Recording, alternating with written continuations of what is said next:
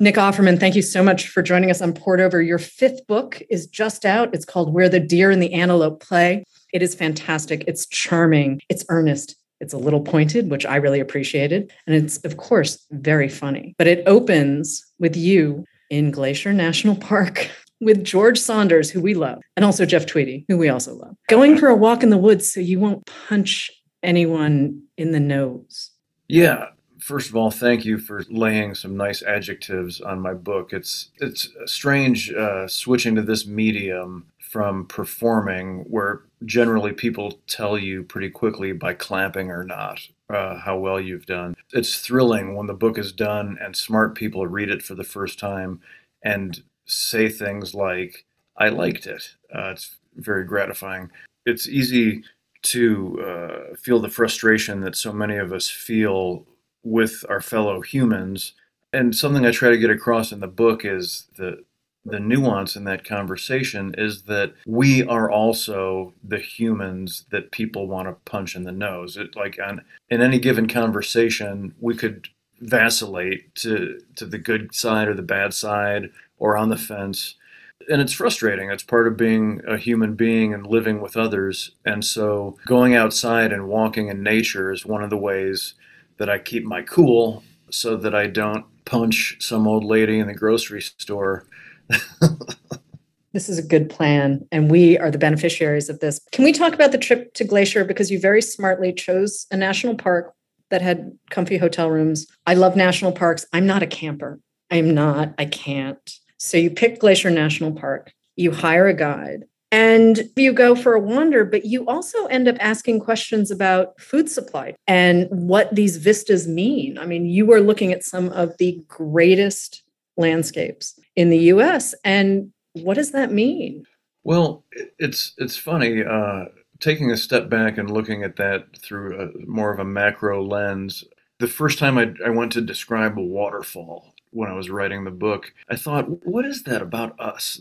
We humans that why is it that if you take a bunch of rock and pile it up high enough, we're absolutely dazzled. we, we, you know, or if the weather brings in certain shapes of, of clouds, we fall down in awe.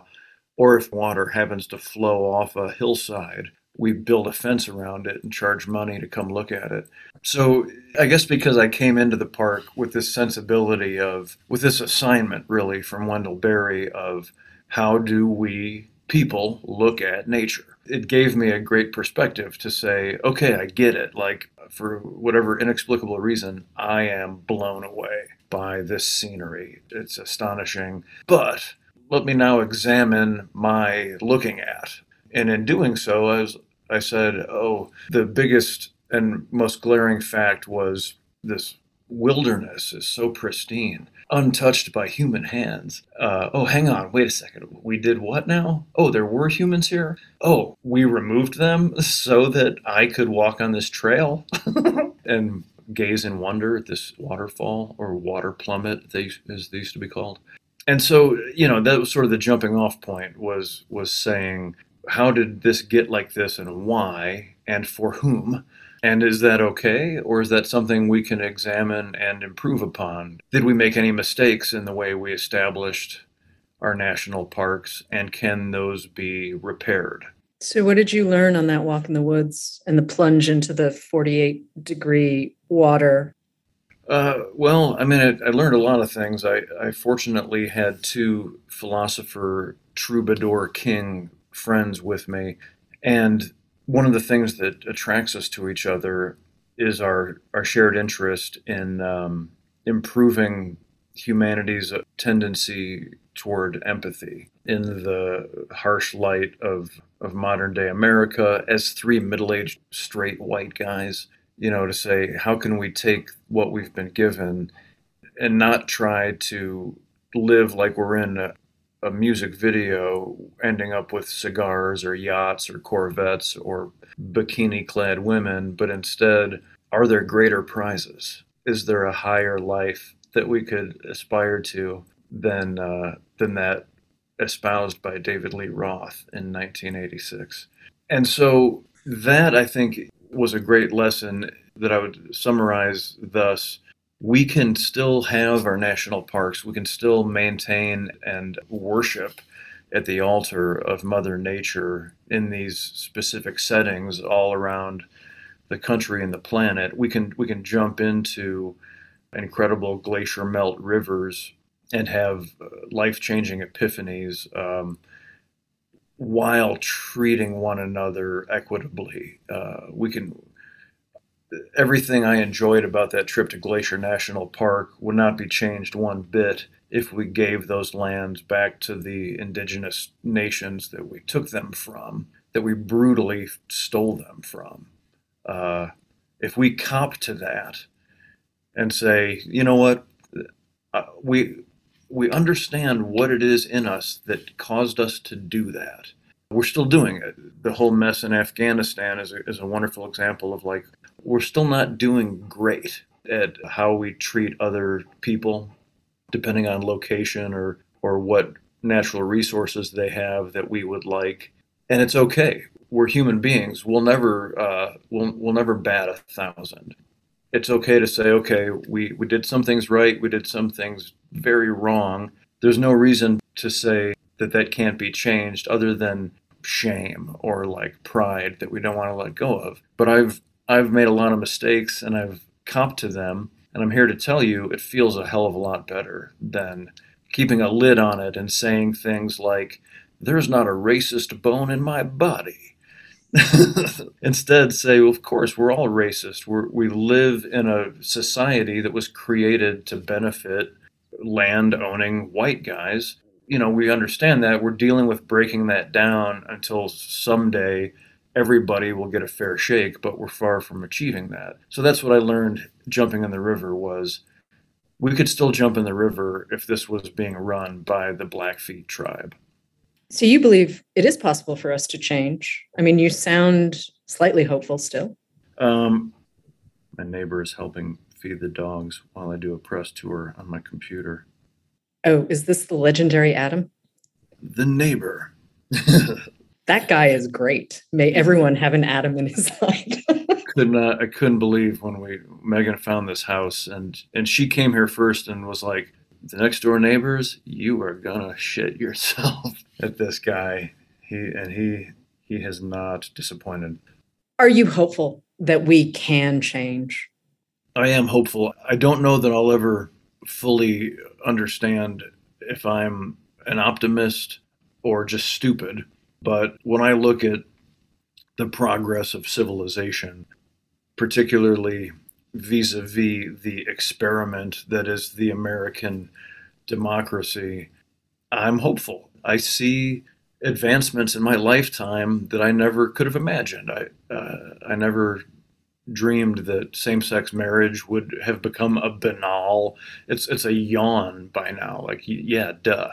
You know, weed has become incredibly legal all the visibility in terms of the, the rights of people of color and women and, and LGBTQ groups, trans rights. I mean, the fact that these are openly being discussed and, and respected by more and more people, and the fact that they're so loudly reviled by conservatives who don't think people should change.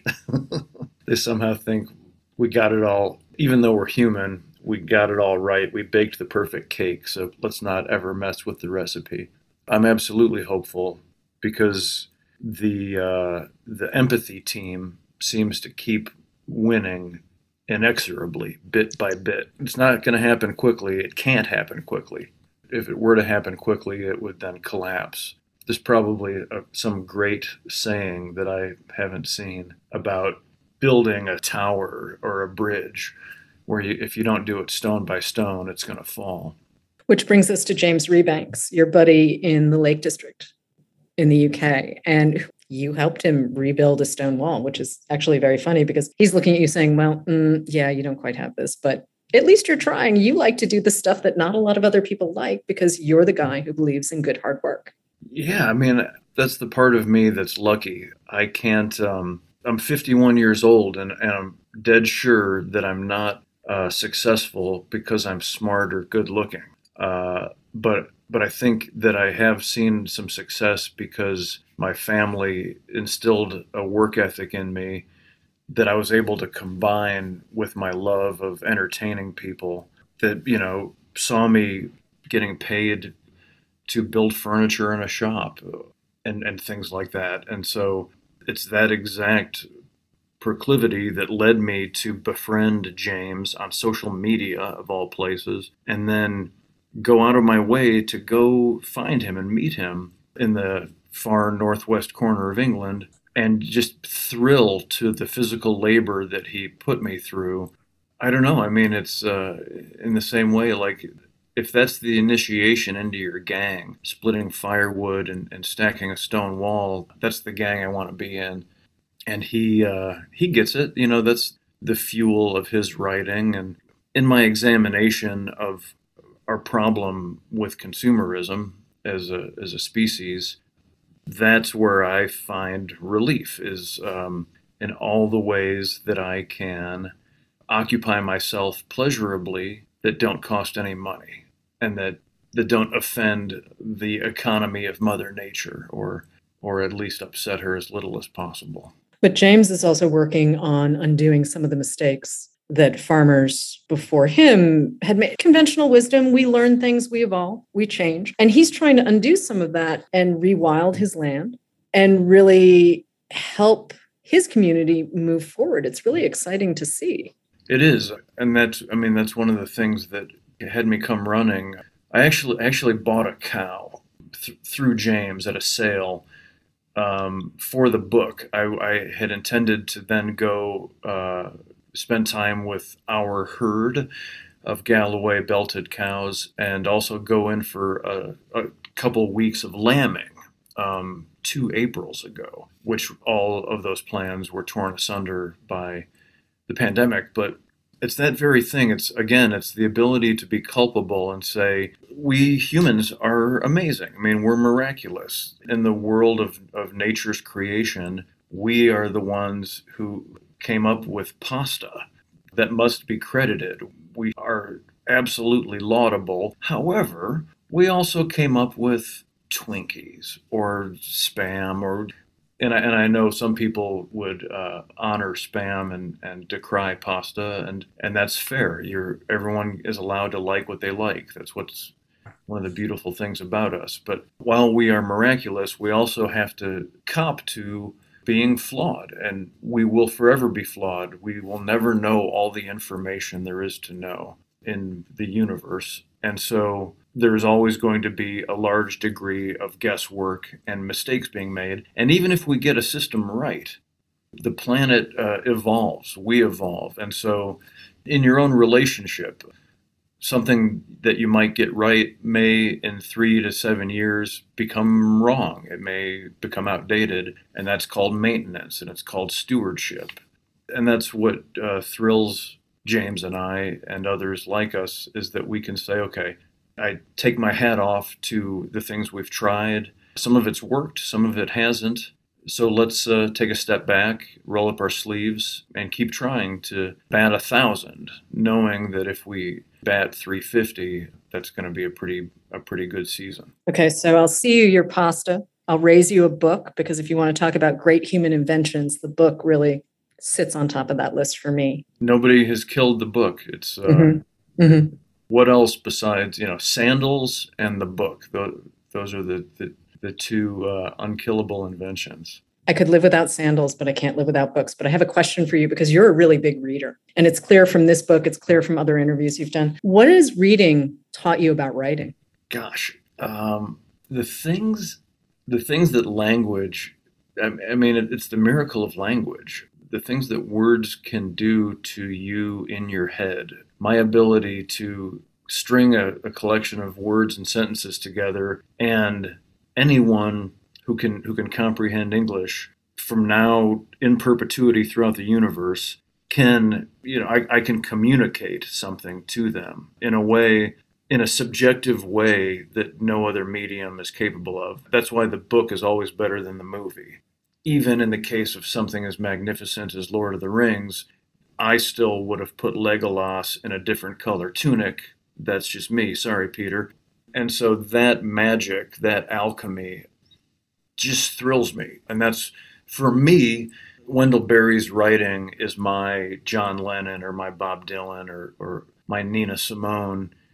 The way Wendell puts it together sets off fireworks in my head and my heart that makes me then say, maybe I can do that for you know 12 to 37 people that uh, will, will will get the sense of humor I'm laying down while lending absolute reverence to working with my hands and so forth. I'm so grateful to be part of the world of books, and uh, that's what makes me work so hard on them because it's possibly the greatest privilege I've been afforded.